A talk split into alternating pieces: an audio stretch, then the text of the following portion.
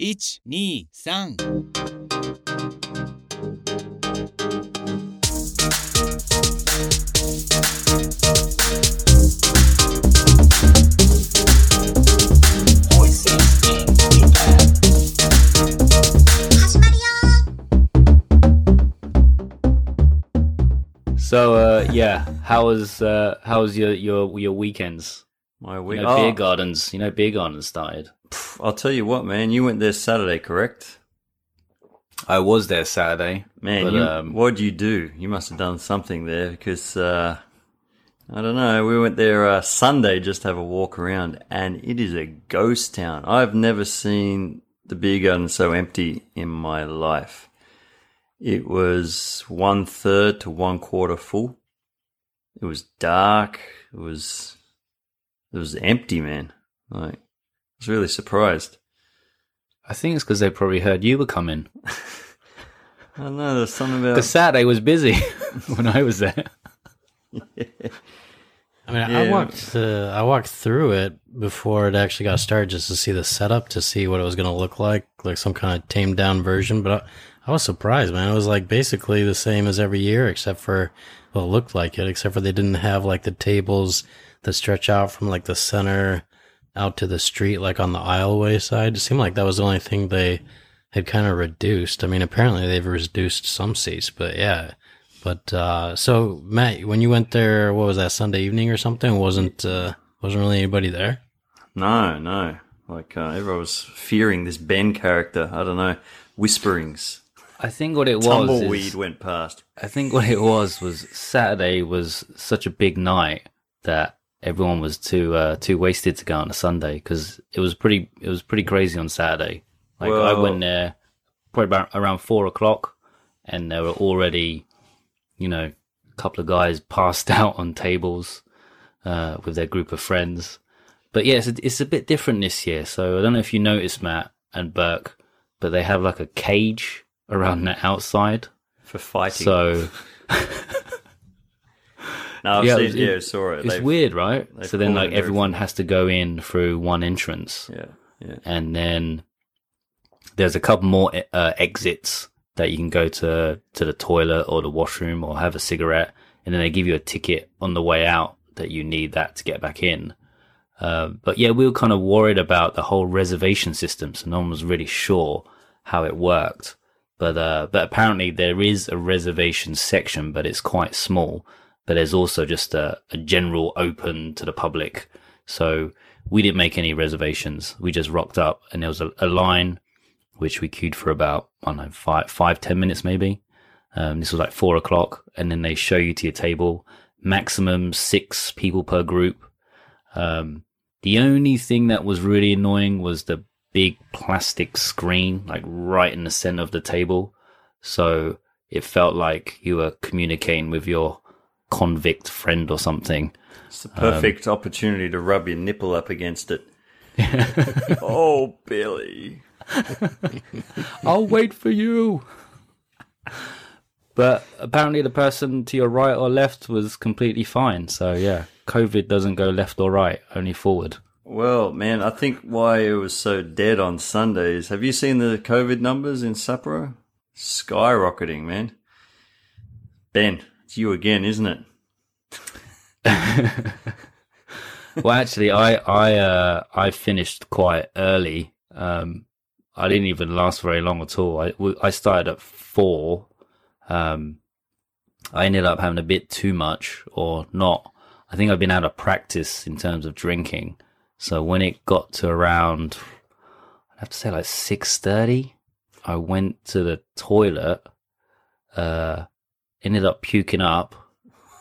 Uh, couldn't walk back to the table, so I had to hug a tree to keep me from falling over. Um, and then I passed out at the bottom of the tree for a couple of hours. Uh, woke up about I would say eight thirty, maybe eight forty-five, and lots of like missed calls and messages on my phone like, "Where are you? Are you okay?" Um, yeah, so that was the end of my night. Well, that's those Beer two. gardens are back. You were that dude, weren't you? You were I was that, guy. dude. Well, two beers would do that to you, Ben. Don't worry about it, buddy. Man, good start to the uh, beer garden year. Sounds like. Oh, that's awesome, man. You don't know. Yeah, you don't know what you did. Maybe you did scare everybody off that night. I'm surprised Maybe. though. So it's a whole uh, reservation system was just like a big rumor. There's actually only reservations just for the reserve section, reserve seating, huh? And kinda- apparently that that reservation section is completely booked out for the rest of the beer garden. Oh, really? Ah. Man, well, when when I walked past on Sunday, man, there was no, there, as I said, was the, the pl- every single garden was third full. Even Suntory was like a quarter full. You know, there was like you could have just walked straight through pretty much. Like it was pretty insane. So I've heard, yeah, even all of Sapporo was like a ghost town. You know, it was there was no cars on the roads. It was really kind of dim and dark. It was, a weird, weird vibe. You know, That's strange because the, I mean, the weather. I mean, it was a good day. It was a little bit cooler. It was kind of like Hokka- a real Hokkaido summer, kind of like uh, cool but sunny. But uh, yeah, I wonder if it is because of the corona number. I mean, they have definitely. I mean, it skyrock- skyrocketed across Japan, right? Like record numbers in a lot of places. I don't know if Hokkaido's a record numbers yet, but Uh, almost, man. But uh, Yeah. apparently, um, companies are telling their employees not to go out. Um, that's what I heard through the, the grapevine. Ah. I think that would make sense. I mean, people probably going to avoid the beer garden. Um, obviously not everyone, but people that are worried about COVID. I'm not so much. I'm, uh, you guys want to go this weekend? I'm up for it. Show us your vomit. Show us your vomit patch. exactly. Show you my, my new best friend, my new tree. Yeah, I, I was uh, I was hoping to go um, actually over the weekend too, but uh, actually had a pretty big night uh, out in Toya on Saturday night. So Sunday, I didn't uh, make it to the plans to make it to the beer garden. So It's, it's not like you, Burke, to have a, a big night at Toya. not usually, you know, usually just Bible study stuff like that. Crochet. Crochet. Was there, was there much, uh, was there much rolling? Uh, actually, it was just uh, I was uh, just out there with uh, my family and uh, some of my my wife's friends came by, uh, and so I started kind of early uh, to make it through that. Had some drinks early to kind of get through that whole episode, and uh, yeah. so that's why it ended up being a big night because it just started so early. So yeah, nobody was actually out there. Yeah, it was just uh, my family and uh, some of my wife's uh, friends and their kids and their families and stuff. So Because we had quite a big night out there the weekend before, didn't we, Burke? we did. Yes. Trying to keep that secret from Ben, but Man, say say to Ben what you said to my say it to his face now. What you said about him. uh, how he's the star of the show for the podcast. Is that what you're talking That- about? That's exactly it.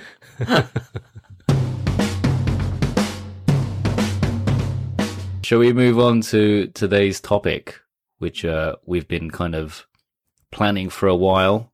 Um, Hey, last week wasn't my fault. blame the camera. Blame, the, camera. That's right. Continue, Ben. Right. So we are we are talking about um, teaching English in Japan, and a lot of people would probably be interested uh, in this topic, um, especially you know 2022. So an updated version. We haven't really spoke about this uh, this issue for quite a while. I think when we first started a podcast, uh, maybe like back in what 2019, 2020. I think we did a couple of episodes about teaching over here. But uh, yeah, but I think things have changed and been updated, so probably a good idea to to kind of go through what's uh, what's going on these days. But we wanted to kind of start from the beginning and uh, and talk about actually how to get to Japan to teach English. So uh, yeah, so I thought we'd start there. But uh, but something I don't actually know, Matt. You know, I've known you for a long time, but I don't actually know why you came to Japan. What is your reason for coming? Yeah, why are you here and when are you leaving? I'm not telling you. I want to keep mysterious. I blew it on a shipwreck. Hey. Um, why did I come to Japan? That's a good question. I mean, it's one, it's one of those questions that, That we get get, asked asked, all time. the time, right? From Oh, it- Japanese people. Yeah, I always think just, yeah, I always just say just to meet you. If it's a if it's a Japanese girl or something, Yeah, yeah, Yeah. Or, or guy, you know. because yeah, because generally I think you know among expats and foreigners, is kind of an unspoken rule not to ask that question. Don't you think? Mm. So you just asked me. yeah, well, you know, just it's because the podcast allows me to do that. Um, yeah, well, I was, I was in Sydney and I was working, I was playing in a band, all this sort of stuff, and, uh, I wanted to be learning something. So I think everybody should learn another language, no matter what it is, you know. Or I think it's just, it's an interesting skill or to learn, you can learn so much about somebody's culture just by their language, I think. And, uh, so I was going to pick Chinese or Japanese Chinese or Japanese because I think at that time there was a lot of Japanese tourists coming in and Chinese tourists coming in up up north to Cairns and that. And I thought I'll learn one of these languages. I might be able to use it later. I thought uh, Chinese is a bit difficult. and there's two, isn't there? Like Cantonese or Mandarin. Oh, there's way more than two, man. yeah. There's a lot. Yeah, so I thought, screw that. I'll just learn Japanese. So I started learning Japanese, and then um, I went to uh, the, we have a thing called TAFE. It's like a tertiary education. We just pay, you study, and then I met some Japanese dudes, and then you know started to hang out. And they said, "Oh, you should come over to Japan. You know, it's super fun. You'd be popular." And I thought, "Oh, okay." So, um, yeah, I was kind of a bit bored in Australia, so yeah, I bought a ticket and uh, headed over, and then uh, thinking that I'd find a job pretty quickly, which which I did, and uh, Wait, see, you you came over here uh, even without something lined up already? yeah, yeah, Yeah, that's right. You guys can kind of do that, can't you? From Australia to Japan. we can do whatever we want. I murdered some Japanese people. Nobody cared. It's like, hey, I'm Australian. I can do what I want. You try that. But did you did you like uh, come over like on a tourist visa or what did you? Or what was Uh, it exactly? No, it's a working holiday visa. So you can do that before you're 30. And I think Australia can do it for a year and a half, six months, six months, and six months. And I think Australia, uh, America's only one year, I believe. Um, I don't even think the U.S. has working holiday visa. I think Canada has it. oh, right. Okay. Uh, but I could be wrong. But yeah, I don't think the U.S. has. So even with that, like you don't have to have something lined up before you get here. No, no. You can come here for six months and then, you know. So uh, I saved up a whole bunch of money, which I lost half of on the exchange rate. And uh, yes, I stayed at my buddy's cousin's place in uh, uh where was that? Uh, yeah, in Tokyo. And that he, his grandfather owned this old school house, you know, with tatami mats and beautiful bon, bon, bonsai gardens and like old wooden onsen and everything in the house. Yeah, it was awesome. And they uh, kicked me out after a week. That's a bit adventurous because I mean, uh, I mean, I, my route was obviously different. I was kind of like uh, most people, I think, interviewed with the company before coming over here, and uh, so yeah, that's kind of uh, interesting to hear because it's much more adventurous, and it's like you don't really. I mean, when you come over, yeah. So how did you do everything? Because when you come over with like a English teaching school, which I guess we can talk about a little bit more later, but like there's somebody there to kind of walk you through everything you need to do as soon as you get here and stuff. But Yeah, I was just sort of figuring out as I went. I think it took, I mean, you can easily rock up with nothing. And uh, I went on uh, GaijinPot at that time. I'm not sure if it's still valid anymore. I'm sure it is, but uh, I used them. And there was so, all these jobs going, you know, like, and I went for a few interviews. Um, I'm probably the only person who got rejected by Nova. So- Because in the interview, like I was so, they're like, we, are you going to trim your beard? I'm like, no, what, what would I trim my beard for? That doesn't matter how I look, does it? You know, because in Australia, you can't not, anyway. So, uh, and they said, no, you can't get the job. wow. And I'm like, me good English, you bad. and, uh, so the next interview, I was at some, yeah, some English school and they're like, were you going to cut your beard? I'm like, yes. You got the job. I got the job.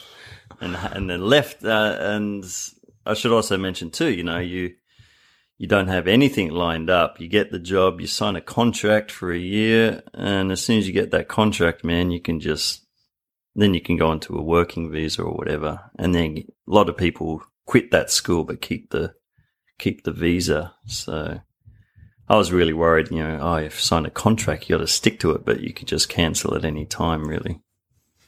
What about accommodation? So you came over with nothing planned at all. Like you, you knew some people here already. Well, my I stayed, yeah, I stayed at my buddy's place. I think for a couple of weeks until I could find a job, and it was getting a bit near the end of my tenure. I was starting to get a bit worried because I didn't have a place to stay. Um, but eventually, a lot of schools provide accommodation, right? So that's what I did. They said, "Will you stay at this place?" I'm like, "Yep." So yeah, it's kind of near the school. Um, yeah, but I, I didn't really enjoy that at all, to be honest. Like I was stuck in this school, working, you know, 40 hours a week, not really seeing much of Japan. Um, so I think I quit after three months and traveled Is around a- a bit. Eikaiwa? Yep, that was an Eikaiwa. Yep. But that's the way to go. That's, I mean, 95% of foreigners do that, correct? Well, I, th- I think it's a, like Burke was saying, it's different depending on the country you're from. So I think Australian, Australians and Canadians can do that, but British people, we can't get visas like that either. We have to have something lined up Oh, before we come. Yeah. So I had to, had to apply whilst I was in England for, for jobs and then get interviewed, go through the whole process, uh, in London. And also the minimum requirement was pretty much you had to have a degree, uh, bachelor's degree. So I don't know if you had to have that, Matt, in, No. uh, in Australia. Really? You don't even need that either. Yeah, I didn't have it at that stage, actually. Yeah. Well, so it's pretty, pretty lax over there. Ah, Aussie mate. Well, for for British people, if anyone's listening, yeah, you need a, a bachelor's degree. Um, you can't really just go over to Japan and I don't know. May, maybe you could. Maybe if you just got a one way ticket or something, but I don't know if they'll let you stay for very long. I think like a tourist visa is only like thirty days, so you'd have to find a job within thirty days, and I'm not sure if uh, any company would hire you as a Oh. as a on a tourist visa. I think you could. I reckon. I reckon you could. I don't know. You found like in a smaller Yeah. smaller Eikaiwa or something. We're talking about the early noughties. I don't know what it is now, right? Hmm. So, um, I'm still, I'm pretty sure there's still a high demand for it, for English teaching. I think there's, I mean, I don't know either, um, but I, I'm sure I've heard of some people that have come over on tourist visas. I think they're a little bit longer. I think they're like uh, 90 days or something. But um, I mean, I feel like I hear stories about people that came over on tourist visas and somehow worked the system to switch over to some job while they were here. But yeah, I don't know how that works because with immigration, you're supposed to, you know, check out at the time you're supposed to check out. But yeah, I don't know. Maybe there's some way to do it to switch over. But yeah, same for the U.S. You have to have a bachelor's degree minimum requirement for applying for English teaching job at uh, at least at the big Eikaiwa English conversation schools and stuff. But I think that's what I did the second time. I did come over on a tourist visa, and then while I was there, the the I just changed my visa over to a working visa. Like they said, they'd sponsor me. You have to show your salary and blah blah blah. I think that was it. This is a long time ago. yeah, so at immigration you could switch it over, but once you had a sponsor and everything lined up for the new visa, yeah, Yeah, that's right. And then after that, uh, you, then I quit that job, and then I think you can self-sponsor. You just have to show how much money you're making, that you're paying your taxes, you're paying health insurance, which is a, the big one they care about, And as long as you're showing that you're not uh, desolate, you know, you, you're okay. Not some guy just puking and passing out at the beer garden. Who wants those? Who wants those people? Well, when you got when you got permanent residency, you can do whatever you want, right? There's that Ben guy again. Can't get rid of him now. Dude, I hope your university students saw you. That's the worry, man. Hey, there's my That is teacher. Another kind of common question that um that I used to get from people back at home when they when they heard about what I was doing here was, you know, the the kind of schools or companies that you could apply for to get over here. And I think most people have uh, had the same opinion that the best company to probably work for at the beginning is uh Nova. It's definitely the jet program. Nova. And uh and Burke, you came on the jet program. I uh I got rejected after it's quite hard to get on the jet program, I think. Um yeah, I mean I know some people that got on. No, you know, it's funny because this is just another part of my Japan history that Ben, you've again gotten wrong, uh, despite our friendship uh, lasting for who knows how long and us discussing it, these things on this podcast uh, at least five different times. I came over initially uh, because I missed the application. I heard about the JET program from a friend in the U.S. who was going to go on the JET program, but the application process had already finished. And I was like, man, I really want to go to Japan. Uh, and especially like the uh, U.S. economy was like horrible back then because that was right after internet bubble burst. And so, yeah, I started looking at English conversation schools. And um, so I came over uh, on uh, teaching in AEON, one of the large English conversation schools. And Ben, you should know that because you taught at the same school that I taught at. After And that's how I came over too. Yeah, yeah. Um, but yeah, so I, but I switched to the JET program. Uh, I did the whole application process while I was in Japan. I flew back for my interview in the U.S. Um, so it's not something that's very common because yeah, you have to pay to fly back because they'll only let you interview for the U.S. in your home or for the JET program in your home country. Um, so it was a little bit of a tricky process, but it worked out in the end. So, um, and yeah, there's a long story, but I ended up, uh, uh, requesting and getting placement in Sapporo, where I already was, uh, teaching at AEON, uh, the English conversation school that I came over. Hopefully Ben will remember at this time. Uh, yeah, so, uh, that's how I, uh, came over. So I, I taught in English conversation schools for two years, well, AEON, and then I did JET program for three years. So what'd you come over for? You came over AEON. no, I'm, I'm, I'm just joking. Let's see. Uh, yeah. So you came over on Jet. I don't get it. I did come over on a jet. I did not come over on jet. But Ben, you are correct. I mean, jet jet jobs are the um, kind of the the golden egg of teaching. The holy grail. The Holy Grail. Because I think that whole program was organized so foreigners came over to Japan. It was like a tourism promo, wasn't it? They come over here, hardly do any work, get paid quite a good sum of cash. What does it what does it stand for? Japan English exchange and teaching program.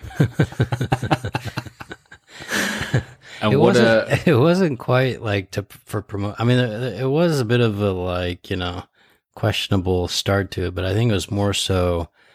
I mean, the rumor is is that uh, Japan basically owed the U.S. for some stuff from way back, and so they're like, "Hey, we'll uh, help fund a lot. We'll pay. We'll put a bunch of Americans and foreigners on salaries to come over to Japan and expose us to English."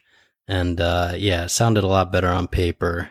And uh, I think it works quite well in certain situations. But yeah, in other situations, it's just uh, other people that are trying to come over here in a comfortable, well, uh, fairly comfortable living situation for a few years. Yeah.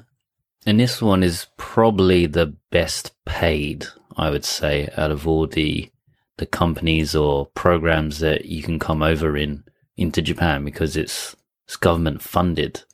right? Yeah, well, it's uh, I can't remember exactly how much it is, but yeah, it's like usually uh, probably around like forty grand US or between forty and forty five grand US per year. Um, plus, uh, they give you a housing stipend, and depending on your location, you can live in a pretty nice place uh, compared to the housing that they provide for English conversation schools. And uh, yeah, usually the teaching situation is not as demanding as the English conversation schools, where you can just be like teaching class after class after class for like six to however many hours a day. Whereas, I mean, some JET teachers obviously are going to go crazy listening to this because a lot of teachers come over here very dedicated and motivated to make a big impact on the JET program. And then they find out they're really not given that much liberty uh, and how how they can contribute and stuff. But I think some people in Jet program and in certain situations are actually doing quite a lot with a lot of responsibility and stuff. So yeah, it's just all across the board, like most things. So what's I mean the, the average salary um, as a as a guess would be about what two hundred fifty thousand yen a month. That's my. I think that's what that's uh starting salary for most English conversation schools. And what Jet's about three hundred, is it? Probably Uh, more. Probably a bit more than that. Well, yeah, it's about it's a little over three hundred thousand. Um, but again, they like throw in some different things for housing depending on your housing situation, so that makes it vary a little bit. But usually, it's over three hundred thousand per month. I think a little over three hundred thousand per month. So it's not it's not a lot more, but that little bit does go a long way. It feels like uh, for that lifestyle in Japan and stuff. So And plus, if you get a, you'll have to teach private students, like in the evenings, say, and then you could sort of do a bit of moonlighting. Is that? I mean, I th- a lot of people do. I don't know if you're technically allowed to or not. To be honest, I don't. You're probably not supposed to, uh, because I think the uh, that's another thing. Like the um, the visas are different for English Conversation School and for the JET program. Like uh, for English Conversation School, I think it's like an instructor visa or something like that, right? Can't remember Yeah. exactly. All right. But uh, yeah, for the jet one, it's actually a little bit more limiting. So, but I've, I mean, it's not like really people teaching privates according to what visa they're on, anyways. But yeah, yeah. So yeah, it, you do have that more time and stuff. So a lot of people supplement their income doing other stuff. I think when they're in jet program. Yeah. Hmm. So this one is, you know, considered to be probably the, the number one choice. Um, but following after that, uh, this this list that I kind of found that was written uh, this year in April, the eight best programs to teach English in Japan. Oh. So JET was obviously number one. Mm-hmm. Number two was uh, was Interac, which is uh, which is quite basically this, you're doing the same job as what you do on Jet. Like you're working in junior high school or elementary school. Oh yeah, yeah. I heard But the Interac, yeah, their the salary's not so good, isn't it? Well, that's that's the big difference. Yeah, the Two- salary is a Two lot hundred less. thousand. Two hundred thousand, is it? No, I think it's like between two and two five a month. Um, but every year I hear that it keeps going down and work responsibilities are going up. So, uh, so yeah, I've heard, uh, not so good things about them, but I heard it's quite easy to get a job with them. So if you really want a, an easy way to get your foot into Japan, um, Interac is a, is a way. I, I worked for them a long time ago, but, uh, but yeah, I, I worked for them when I was already in Japan, but, uh, but they also hire abroad too. But yes, it's, it's, it's the same job as, as a jet, just less money. What were the actual contact hours of uh, Jet? How many actual classes are you teaching? Well, How many I mean- hours are you doing? it goes back to the thing where every situation is different. But uh, for mine, uh, like when I was in, and it depends on the school, like how actively they want you to be involved. But usually, you're like in a classroom, uh, uh, up to like four times a day, and then the other time. Uh, you know, you're supposed to be doing something like lesson planning or maybe participating in some school activity somewhere or something. Um, but I think it's, yeah, it's something like uh, at the most, it's like four classes a day I was uh, going to. Uh, I don't know if that's changed or increased, uh, but I imagine it's probably different at different uh, schools. But yeah, especially I remember in high school, it was like four classes a day. A lot of the junior high schools, it was like, you know, three or four. Uh, elementary schools, it was probably like three or something. Yeah. But and you're not you're not running the class. You're assisting the Japanese teacher, correct? Uh, it depends. Like, yeah, usually you're team teaching, as they call it. Uh, so the Japanese teacher is in the room, and they're usually you're just uh, assisting with their their plan. But like uh, when I was teaching at high school for a year, um, uh, during that time when I was at that high school, they were trying to give the foreign teachers a little bit more freedom with some of the classes. We were actually doing lesson planning, and uh, in some cases, we were leading the class, and the Japanese teacher was in the room assisting us. But Okay, uh, yeah, and then in uh, elementary schools too, sometimes it was like had to have like a whole you know lesson to run through, and uh, the Japanese teacher was just like wanted to take the hour off basically from the kids, so they just like you know let you do your thing and, and that. So yeah, I mean it depends on the situation, but yeah, I mean convers- English conversation schools obviously, yeah, you're a lot doing a lot. It's a lot more work intensive. It's like um, I think there's all sorts of rules about it now and stuff, but yeah, I was usually teaching at least five, if not six, and sometimes seven classes a day uh, during English conversation school. Yeah. Yeah, it's it's a lot. Yeah, but Jet's Jet's pretty cruisy. Yeah, being an ALT is is pretty cruisy in general, and it yeah it de- basically depends on the school and the teacher that you're team teaching with. Mm-hmm. So if you have a good relationship, you can you could teach the whole class if you wanted to. You could ask them, "Can I do that?" And sometimes they say yes, sometimes they say no. Um, one school I worked at, I would uh, my job was the the warm up guy. So they'd bring me in, ten minutes. All right, Ben, off you go. You know, get the class pumping. And that was it. So Well, I did that three, yeah, three lessons a day. You chug, chugging beers? Check this out, everyone. Here's my body trick. go, Ben, go, Ben, go, Ben. and you stumbled out.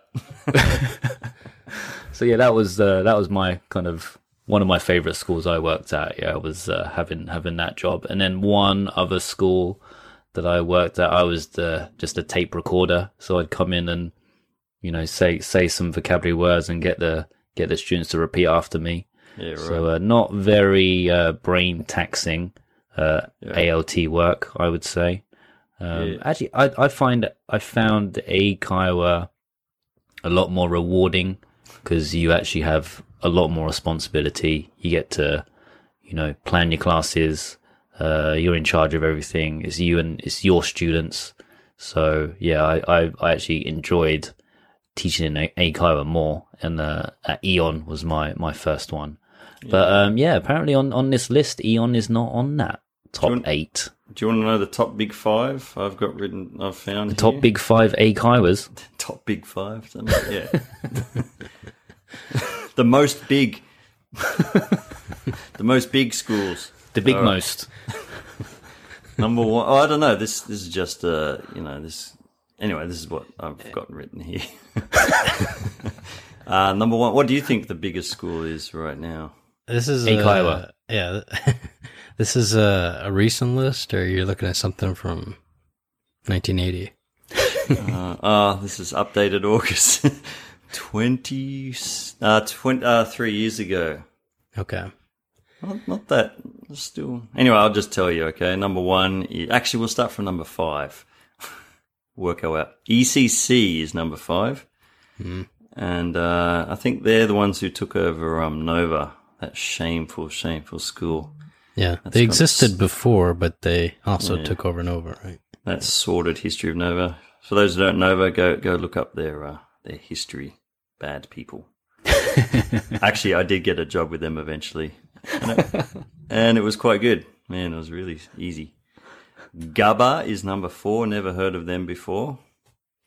I'd heard of them, but um, I don't know much about what they do. I don't think there's a school in Sapporo or Hokkaido, a Gaba Yeah. school, at the moment anyway. These are all Eikaiwas, right? English, because uh, you'll most likely be teaching businessmen and women, hobbyists and or retirees. Well, Gaba is actually a one-to-one language school. that's right. One on one, forty. I like one on ones. They're good. I don't like one-on-ones. Too much work. You gotta be like, if you have a student that is kind of shy or introverted, which you experience that quite a lot in Japan, Yeah. You got to do a lot of talking, man. It's, you know, at, at first, I remember I used to have a few students like that, and I used to try to ask them questions and get, you know, get something from them. But it was such a struggle, and in the end, I just I stopped asking them questions, and I just talk about myself for like an hour, you know, just like lecturing about my weekend and all my hobbies and stuff like that, and and they actually seemed to quite enjoy that. Um, I, I, didn't know because you know they're so shy they wouldn't even tell me if they were having a bad lesson or not. But it was uh, it was less stressful than trying to you know get blood from a stone. They were two years old, weren't they, Ben? Let me tell you about. let me tell you about my weekend. What did you get up to? You shat yourself? Boring. Um, number th- number three of number three is AEON. There you go. Number three. Ah, is so it's on your list. Yeah, Yeah, so not not on the not on the 2022 list. Oh shit. Okay, pronounced AEON. Okay. Um, number two is Coco Juku, communication competence. Never heard of them. And number one is you guys know this Berlitz. It's apparently the number one school. All right, sorry Ben, you you say your list now. Well, this is uh, okay. I'm going to begin with number. Well, actually, I started at number one, so I'll continue. So one was uh, Jet. Uh, two was Interac. So this is a mix of uh, Eikaiwa and uh, ALT. So this is basically just language Yeah. schools in general. Yeah, this was the uh, like preferred jobs list or something. Yeah, Yeah, yeah, exactly. Uh, best companies to work for, basically. Uh, number three, Westgate, which I've uh, never really heard of, but it's uh, it's a company that specializes in people that want to teach at the university level. So kind of what I do, but I guess they're uh, they work as the middleman, so probably take a big cut. So um, I would recommend uh, trying to get a direct hire for a university Yeah, uh, rather than going through a middleman. But we'll, next next podcast we are going to go through the whole the whole uh, school process, uh, school not curriculum. So we're going through the different levels, right?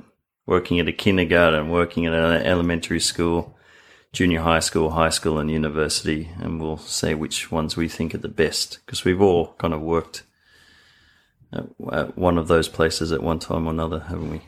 Yeah. Right, right. So yeah, so for now we're just gonna go briefly through how to get here, and then yeah, later on, as Matt said, we're going to more details. So number four on this, this was the the JIEC program. Do you guys know about that? This is uh, J-I-E-C. Yeah, this program uh, hires teachers for uh, to work in Japanese kindergartens. So that's what they specialize in. I'm just going to say right now, man, a kindergarten, that's a hard gig. Yeah. Haven't done that, but uh, I take your word for it. And uh, number five is uh, Nova on this list. Still Nova going. Japan, yeah, still growing.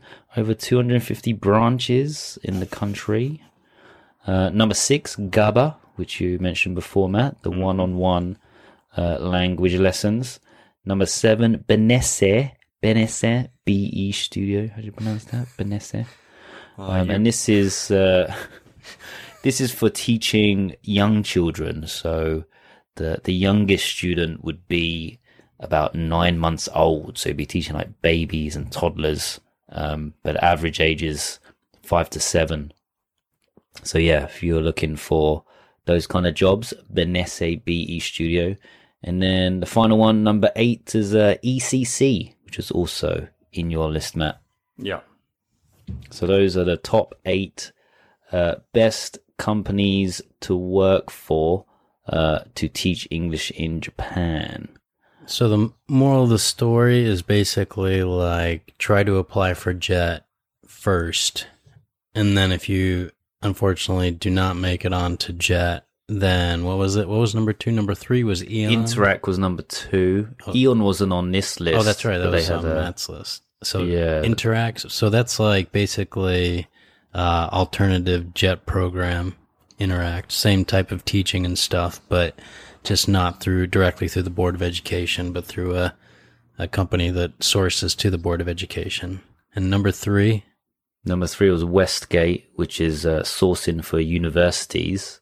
So that one you would need definitely a bachelor's certificate, an ESL certificate, and 1,000 hours of ESL teaching experience. So a little more, probably more requirements than a than an a, a, a an ALT. Do you think you would you need your would you need your bicycle license for that job as well, Ben? Oh, I don't know about that. I think uh, you know, yes, uh, for Westgate bicycle license, you should be getting a government highly government jobs. You should be on the jet program. I think if you have a bicycle license, straight away. If No you have a bicycle asked. license, you should put it in one of those card holders and wear it around your neck all the time. oh wait, it's not. A, it's not like a card though, right? It's like a little badge or something. It's a certificate. A certificate. Okay. I want I want to see this thing. Wait, but but, the, well, the whole. uh, So I just wanted to ask about the list though. So the basically like, what's the first Eikaiwa on that list? Because basically, this list is like, if you want to teach English in Japan, there's a lot better options than Eikaiwa English The conversation. first, the first Eikaiwa was actually Nova at number five. oh, Hmm. Um, I wonder why they chose Nova. I guess um, maybe ease of getting into it because it says that the requirements are no teaching experience necessary, uh, a fluent English speaker, and a bachelor's degree. So pretty much the minimum requirement, I think. I think So I maybe worked, the easiest place. I worked at Nova part time and I didn't have my degree at that stage. So I don't know whether Oh. that's changed now or not. Uh, just two things though. Oh The yeah, only- no, no beards as well. No beards. no beards. Yeah.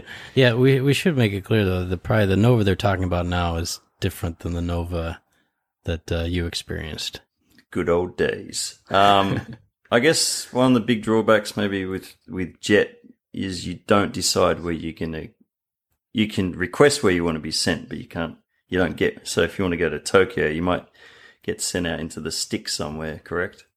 Yeah, uh, you can put down three requests, but uh, you basically never get your any of your requests. So it's almost like why even put them down? Um, and yeah, a lot of Jet focuses on bringing English to like rural areas of Japan, Yeah. whereas Eikaiwa are mostly centered in the cities. So that's another positive about teaching in an Eikaiwa English conversation schools. You're going to be in a city. You're going to be experiencing city life in Japan.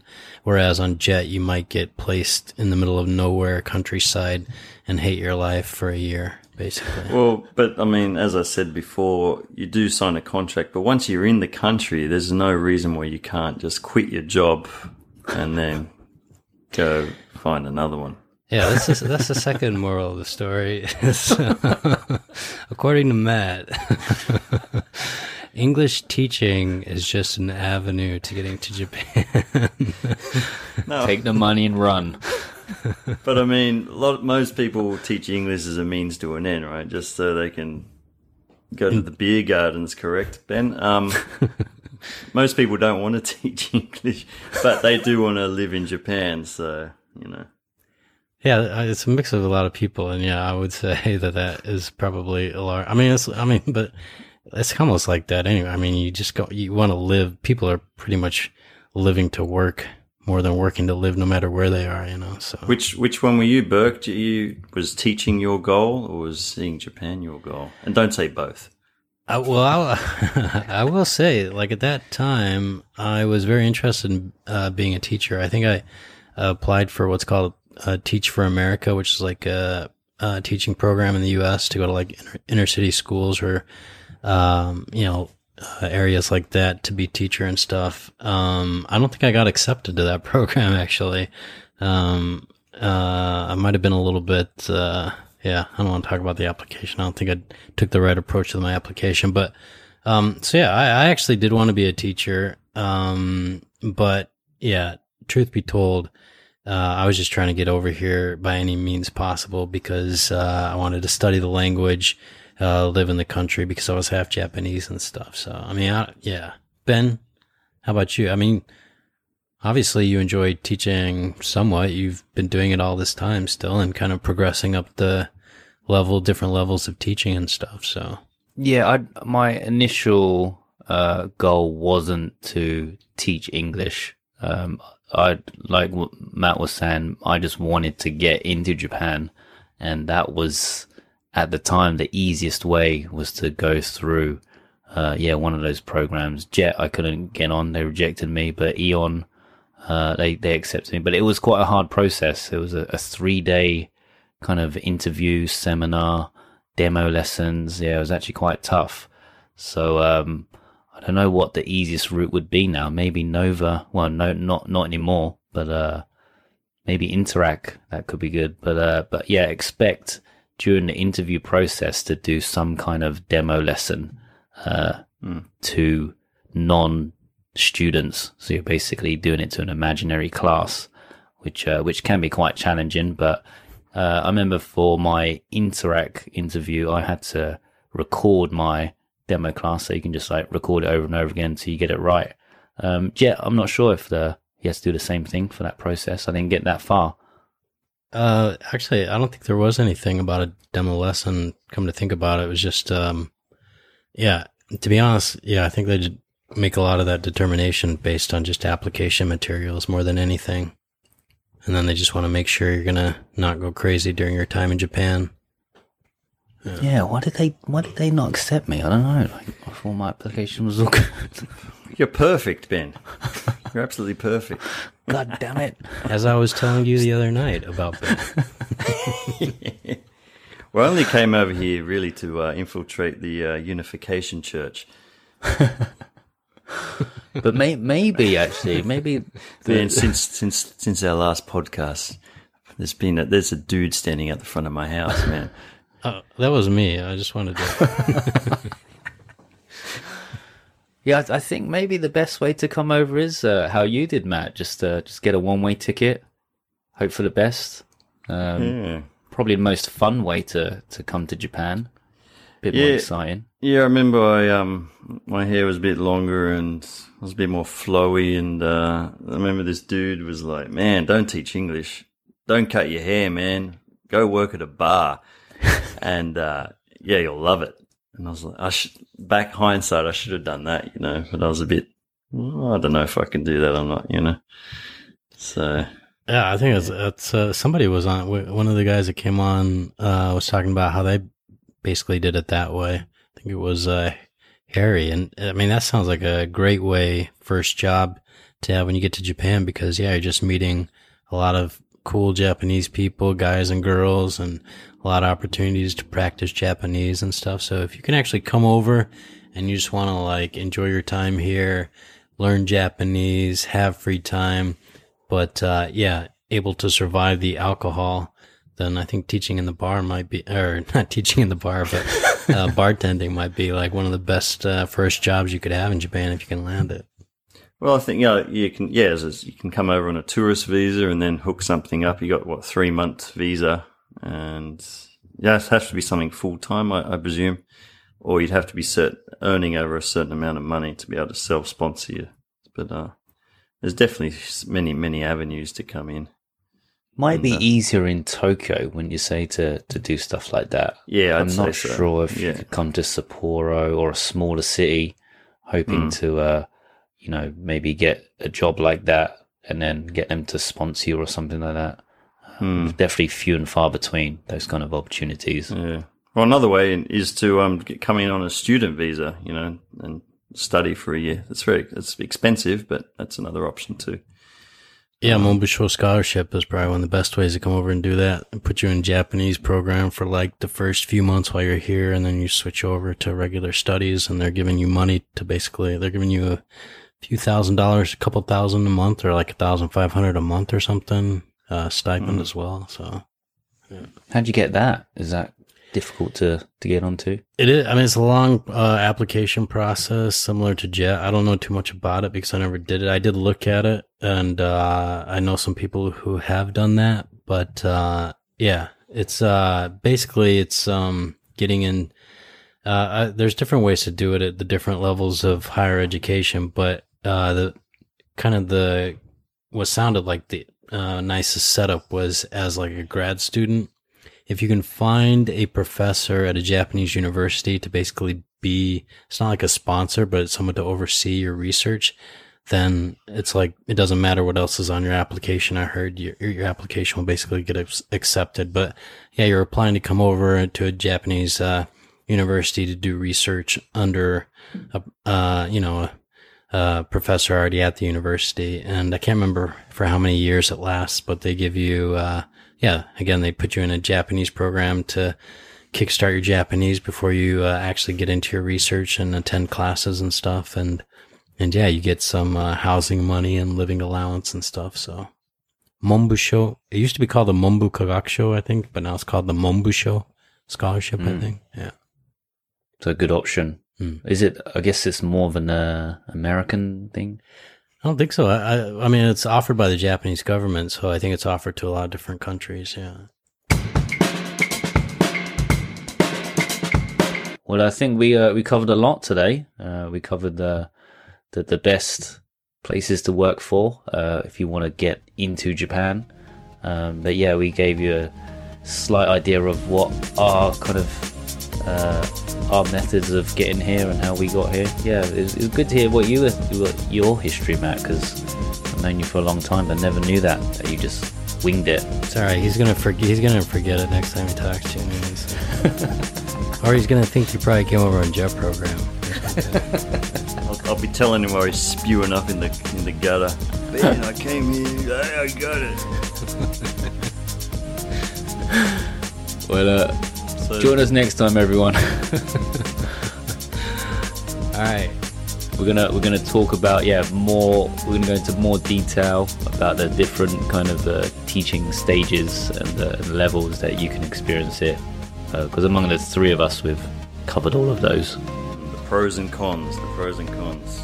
pros and cons. And I'd like to hear more about your uh, experiences as well too, Matt. We haven't really talked about that. Thanks for joining, everyone.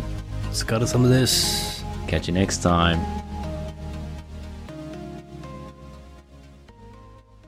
This episode is sponsored by the Red House Rusutsu, which is a restaurant located in the heart of Rusutsu Ski Resort. They're open both in the winter and the summer, and they offer a mix of Japanese and Asian food and Western style dishes. That includes shabu shabu with Wagyu beef and also Hokkaido Wagyu beef steak. Prices range from under 1,000 yen to about 5,000 yen. They also have high end Japanese whiskey available. Bookings are not required, but highly recommended in the winter period. Their website is theredhouse.jp. So if you're enjoying winter sports or summer activities at Rusutsu Resort or just going through the area, why not stop by the Red House for a delicious meal? They are open 12 to 3 for lunch and 5 to 9 p.m. for dinner.